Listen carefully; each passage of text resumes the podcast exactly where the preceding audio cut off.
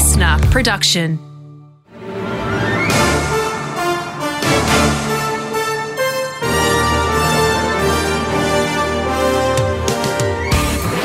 From the Inside with Peter Rix.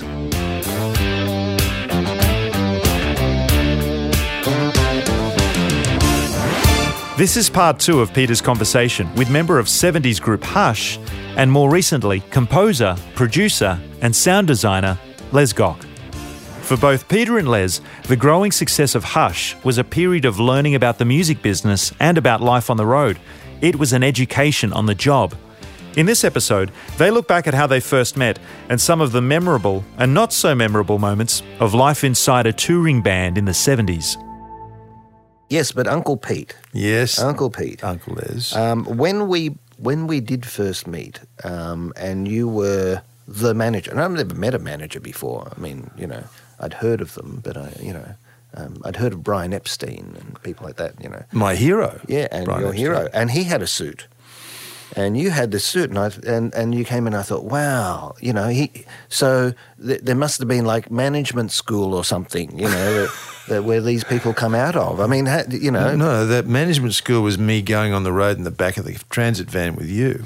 Yes, but before that, Yeah. before oh, I met you, you were managing the band. Right. So I ha- I had a mate mm. who was a drummer in a band, Cafiero.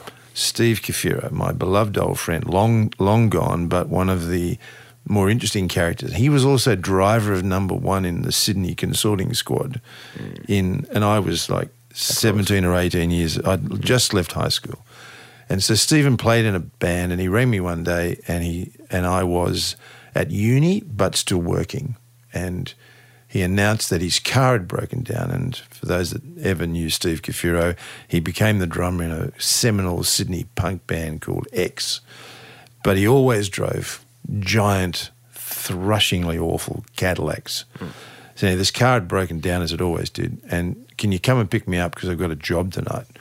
So I went and picked him up, uh, uh, threw his drums in the back of my very small Fiat 124 coupe uh, that I loved at the time and drove into uh, Victoria Street in Darlinghurst and helped him unload it into the Maccabean Hall, having no idea where I was or what I was doing, and helped, literally s- s- sat at the back of the room as he f- put the gear in, and then the band did a little sound check, and I thought, well, I'm off now. And then the doors opened, and about 1,500 gay men and women rushed into what was actually at the time called the Aquarius Club, which was totally illegal, and the drummer was a copper in the consorting squad, for Christ's sake. And uh, I had previously, in order to get myself through uni and things, I used to run suburban dances on the odd occasion and get in a lot of trouble, but it was one of those things I liked doing, and it came out of the back of school.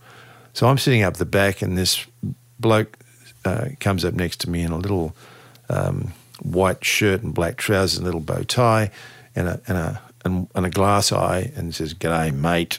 And what are you doing here? And I explained, and he introduced himself as Bill Robinson, and he owned the club. But I mean, he just rented the venue, and he had this committee, and uh, so I sat there being the know-all that I was, and on night one proceeded to tell him that the place because the place was thumping along, and all it was was noise. It was an it was like a nightclub with trestle tables, and you brought your own esky in with the booze, and Carlotta came through the door with six followers, and you know there'd be a bunch of drag queens that get up and mime, I'm leaving, Shirley Bassey's I'm leaving on a jet plane, and here's Cafiero's band doing 30 minute sets till like two o'clock in the morning, and they were it was all it was a much better gig than anything I'd ever run in a suburban hall. So I proceeded to tell him he needed he needed acts, you needed you needed stars, really, Bill, please. And so he says, "Well, who should I have?" And I'm saying, "Well, you know, Johnny Farnham, Colleen Hewett, the Zoot, all from the time." So I'm I'm 18 years old. I'm like a, I'm a kid. And the next week, I I had a job running his club for him, and uh, so I hunted down uh, who I thought should be booked for the for the venue, and one of those bands was Hush. And so they'd turn up, and they were a giant hit, of course, four, well, five at the time, young 16, 17 year old, very attractive boys, did very well in a gay club. And then out of the back of that, um, one day, uh, Chris Nolan, the keyboard player, had a record contract offer from from uh, Warner's, and I was the only person because I was studying law at the time. And uh, he said to me, "Well, you know, can you have a look at this?" And lo and behold, suddenly the record contract meant Robin Jackson, the then guitar player, got pretty unhappy about leaving his beloved girlfriend and having to become a real musician. And whereas stars were in the eyes of everybody else, but everybody had a job. Um, so they they made Loud and Live the, the album and uh, created the single "Get the Feeling." We all thought it was all terrific and fun, and then all of a sudden, holy shit, it's a hit. What do we What do we do now? Going back to those days, um, here we were. We just had uh, Peter. Uh, this is early days. We hadn't had a hit record yet. We were, but we had a, a bit of a following, Sydney and so forth, and we got booked to be the support act to Gary Glitter. And this was the time, like, we were perfect. We out glittered glitter. I mean, our costumes were so outrageous because he got the opera company to create these totally mad costumes, which we hadn't ever worn on stage before. This was our first chance. We got this gig that he got, uh, which was a 2SM gig. Moore Park. Moore Park. Gary Glitter was headlining, and we were coming on before. And um, this was our big break. Like, we had, there's 10,000 people. Uh, you know, we, uh, this is our first big gig, really, first gig in front of 10,000 people. Um, and, uh, but there's no dressing rooms. So all we had was the back of the transit van. And so we said, okay, we, well, we can't just frock up and, and, and arrive at, in front of 10,000 people with all our gold lame. Yeah, we have to sort of, you know, arrive quietly and then all of a sudden, bang, we're there, right? So he made us, we said, well, where do we get changed? He said, well, the back of the van. We said, the back of the transit van, you know, where all the equipment is. Yeah, yeah, yeah, well, bugger it, just go in there and get changed. So, so here we were. When the roller shutter doors from the uh, transit van close, you can't see anything. You're in dark. And here we are trying to put on these costumes which we've never put on before, the gold lame jumpsuits and all this sort of stuff. And we're just I'm struggling to work out what the hell, you know, what we, you know, we didn't know whether we had the clothes on backwards or what. Complain, complain, Yeah, complain. complain. That's all they ever did. Uh, anyway, the, put it this way: when, when the roller shutter doors came out and we walked out of that van, I mean, I mean, all the bands backstage just went, "Oh my god, what the hell!" And by the time we walked out, as soon as we walked out on stage, the the you know, the basically the audience went quiet. They just went, "What is that?" Um, and I thought, "Great, perfect. I can now turn it up and let's go." We used to have uh, Les's wife, uh, Margaret, uh, and these are lovely, wonderful old stories, and it will never happen again. But she has never forgiven me for the invention of the Gypsy Caravan Tour of Australia. Another brilliant idea by Peter Rix. May not have been one of my more uh, successful ideas, but we ended up with the van again uh, and the and the band. But the rules used to be no wives on the road.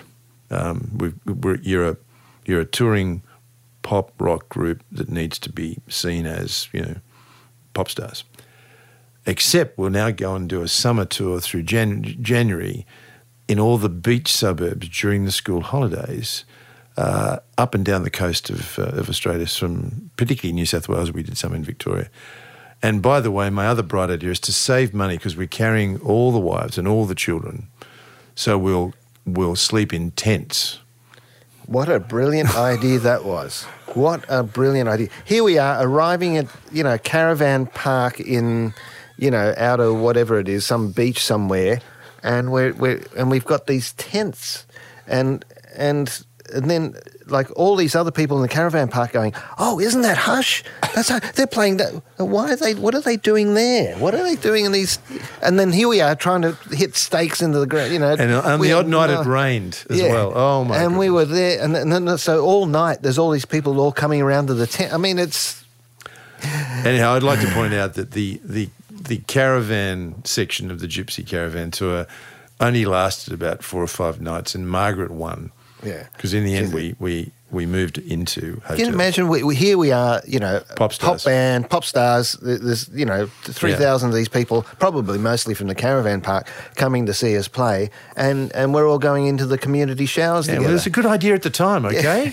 it seemed like it was going to make a lot of money. How many of these did you go on? I did. I was there. Well, I think I was. I think I might have slept in the local motel there. Oh yeah, I remember. think so too. Yeah. Um, and the final one was, which was always the great moment, was that you would regularly play in venues, and the, and in those days, the, it was there was no GST, no no sort of money in the bank afterwards, no funds transfer. It was like cash in hand, and most of the promoters of these suburban jobs we'd plan where they'd get Saturday night three times in a row, as Les talked mm. about, you'd get a thousand people minimally to these things. But there would be the odd dodgy guy that you knew already was going to be dodgy. So the great trick was get. We only ever had one road crew in those days. So you'd you'd set the equipment, you'd have the drum kit on the stage, and the band would be in their full regalia backstage. And by then, I did, still didn't have the money, and sometimes you you couldn't even find the guy who was actually in charge, but you knew who they were. So I'd have gone out the front to the to the where the box office was, and he wouldn't be there, and his girlfriend would say, "Oh, he's just out the back doing you know doing a bit of catering or whatever." So I'd send Keith or Les in their full costume just to walk across the front of the stage on the stage with all the I'd take the house lights out first and then just send them and they'd wave a little wave to the audience and then leave again and nothing had happened well of course the place would go riotous they're here they're going to play they're on and and as long as you stayed they stayed backstage uh, 15 minutes 20 minutes at that stage the place was like the floor would be bouncing up and down, and, and that's when the promoter would come back and hand me the money. yeah. Yeah. That's yeah. It's a it, it was a Chuck Berry trick, really. Well, I didn't care as long as because you knew that if you ever left those venues, Yeah. uh, You were- you, know, you were gonna see never going to see that money ever again. It was a great. They were great days. God, you learned a lot. This is From the Inside with Peter Rix, and this is part two of his conversation with member of 70s group Hush and more recently composer, producer, and sound designer Les Gock. The years of touring and live performing also meant time with the other Aussie bands of the 70s. They look back on the connections made with bands such as ACDC and on how Les began to get ready for life after being in a band. So along the way, through those interesting five six years, there were a lot of relationships built between the band, the Hushes, and a, and a whole raft of of Australian acts, bands that went on to extraordinary success. Um, uh, the Keystone Angels, when we went to when we went to South Australia and played those strange Whyallas and things, Yeah, how did that? What happened there? Because was Doc in the band in those days? Yeah, Doc was in the band, um, and they were a jug band, and uh, the Brewsters were there. Um, and I remember sort of you know, we we always poke our heads around, have a look at the the um, you know support act, and to see what, what they're up to. And we thought a jug band. Oh my god, why would why would someone book a jug band, you know, to be our support act? You know. And they sort of did their thing, and they actually got a pretty good reaction. And I thought, oh, well, that's okay. You know, their, their gig is just to warm warm the place up. Um, uh, anyway, we, we we got on and, and we did our thing, and and and it, it you know it, it went incredibly well. But the the Keystone Angels were at the side of the stage. I could see them at the side of the stage, all kind of looking and studying really. And I remember when we came off stage, they just, you know, Doc and everything came back um, and just said, "Oh man, that, that was so great. That was so fantastic," you know. And and they were talking amongst themselves as well, sort of saying things like, "You know, we should we should be like that. We, we need to get Marshall amps. We need to get like guitars, get that big sound." And uh, uh, you know, I remember saying something like, "Yeah, no, that's a good idea. No, you should do that. I think the, the jug thing. I'm not sure that that's going to go too far. You know." Well, twelve months later, they were they were in Sydney, signed to Alberts, and and they were the they weren't the Keystone Angels anymore. No. Do you, do you remember? Do you remember playing the Hordern Pavilion and the Festival Hall in Melbourne with ACDC as the support act? Yeah, yeah. No, I remember. Well, actually, I even go back further than that. I remember the first time we saw ACDC, and we were. You booked us into bizarrely a uh, rehearsal theatre or something in Cronulla.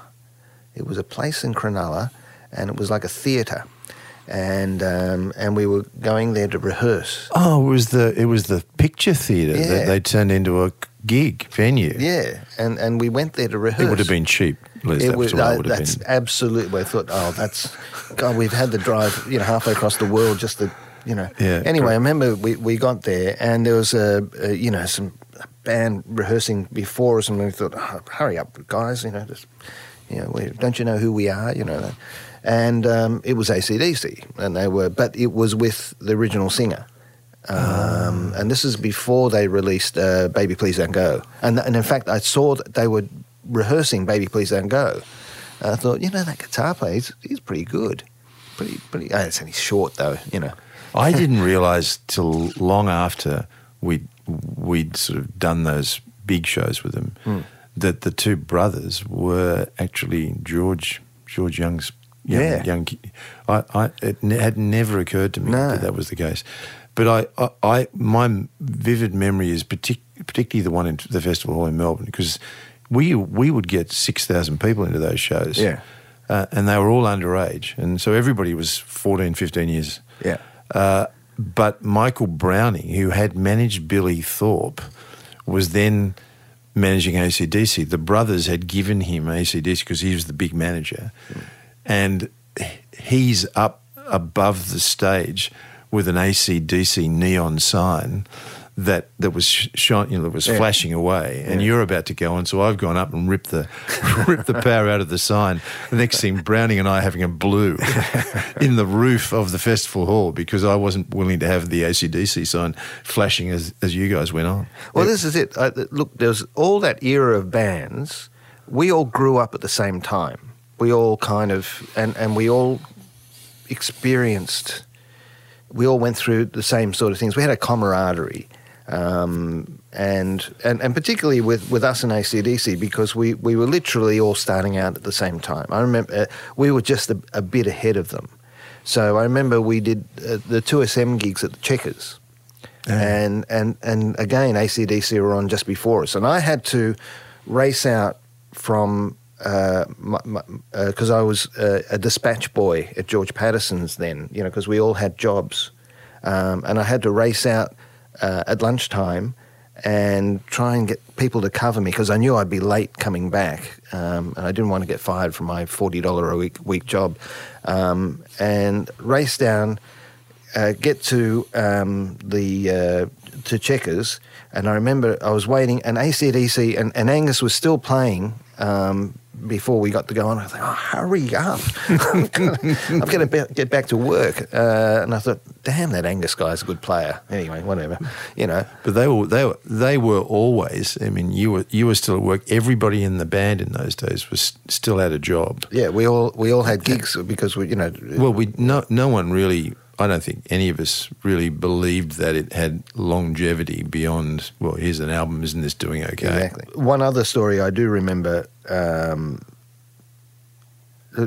going back to the um, uh, bands growing up Yeah. together. So, you know, we, we became successful. We had a, a, a number one record. ACDC were, were successful. They had, you know, uh, a, a few hits. None, none of them were number one, but that's a strong following. I mean, you know, and um, and we all stayed. If we if there was a big gig and, and like the Melbourne Festival Hall gigs, I think, uh, uh, and perhaps during this one, uh, was we all stayed at the old Melbourne, um, which was now I think it's now called the Commodore or something, but it was the old Melbourne Hotel, famous, and every band known to mankind would stay there, and one time I think one of these festival hall shows which, uh, which we did, uh, we were there. Ted Mulry was there. Uh, ACDC were there, and ABBA. That's right. Yeah, and ABBA. and so to get into the old Melbourne, you had to drive through this uh, sea of And it was a courtyard. Remember that? yeah, sea of fourteen-year-olds with you know permanent you know guards or whatever there.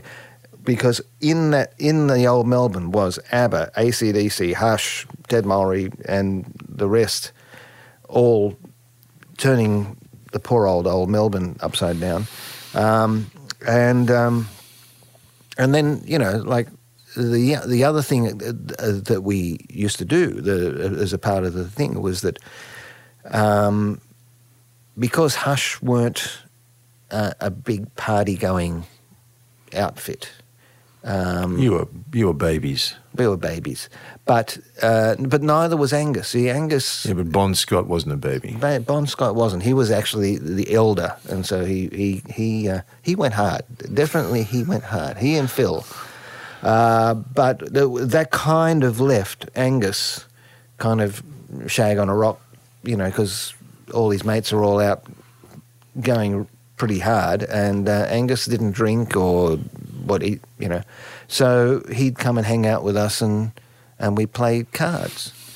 Uh, we'd sit there, have a cup of tea, and play cards. That was about as exciting as it, it got at the old Melbourne. Yeah, I'm not going any further with those sorts of conversations. The, the the the one interesting thing about all of those uh, performers, those bands that you've talked about, is the the the joining of the dots. The common bond was because there was Skyhooks, if you remember, they arrived midway through your reign of terror, uh, and Ted, who'd been there from the beginning, uh, but and and ACDC and the JPY, Angels, yeah. John Paul Young. Every one of you was joined at the hips because on on Saturday afternoon, in the Elsternwick studios at the ABC, in the canteen, you'd all arrive, hungover as all hell from having to perform the night before somewhere in Australia, get up at the crack of dawn, get a plane to Melbourne because you couldn't afford not to be that's radio wasn't the only dominant force in those days. And that's the first time that television had, had a major impact. The other camaraderie part of it, which is uh, I've often thought about, um, you know, one of the things that united a lot of the people who uh, from that era and, and probably the era before us was that it was very, very blue collar. Um, to be in a band, um, you weren't you were unlikely to be tertiary educated um, and unlikely to have come from you know one of the better suburbs and so forth. You were more likely to have been a factory worker, someone who worked on the roads, or was a petty criminal. Um, uh, there was plenty of those uh, in the in the uh, and it was it was real rogues gallery. A lot of fun though, real rogues gallery. I, I kind of didn't fit in that well, uh, but doesn't matter. That's I, I certainly came from a blue collar background, um, and and so everyone had this sort of shared experience. And one of the difficult things about giving up uh, or or contemplating giving up um, being in a rock and roll band is what are you going to go back to? Um, and for most people, it doesn't really matter. I mean, a, a, a bad rock and roll band that hardly doesn't play that often and doesn't really earn that much money is still a better life than a lot of the kind of blue collar existences they, they would have otherwise had to have gone back to, which is working in a factory, whatever. I know it sounds, but no, that's but the ta- but the yeah. talent piece is that um, no one that has any modicum of success at 22 or 23 ever wants to see their life beyond 30.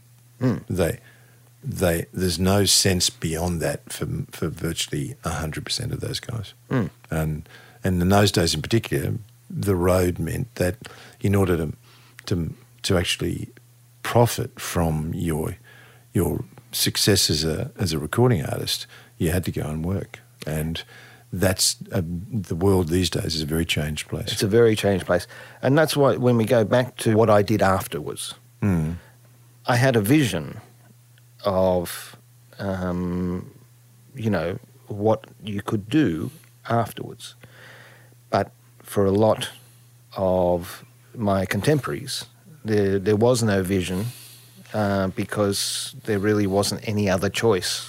Um, uh, you know, playing in a band is as good as it gets. Doesn't matter how bad that, you know, that how tough the touring is or anything. That's as good as it's ever going to get. So we we all have to understand and acknowledge that what you were were a car was a car perv who saw a silver Alfa Romeo Absolutely. and said, "I aspire to that. What the what do I have to do? Who do I have to fuck to get that?" Exactly. And I found out. In part three of Peter Rix's conversation with Les Gock, they look at Les's personal reinvention. Being in a successful Australian band in the 70s didn't open as many doors as one would expect. Les needed to carve out his own path for the next phase of his life.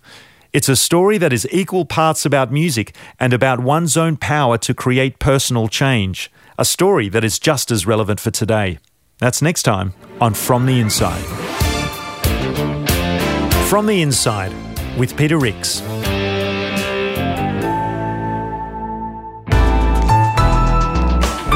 Listener.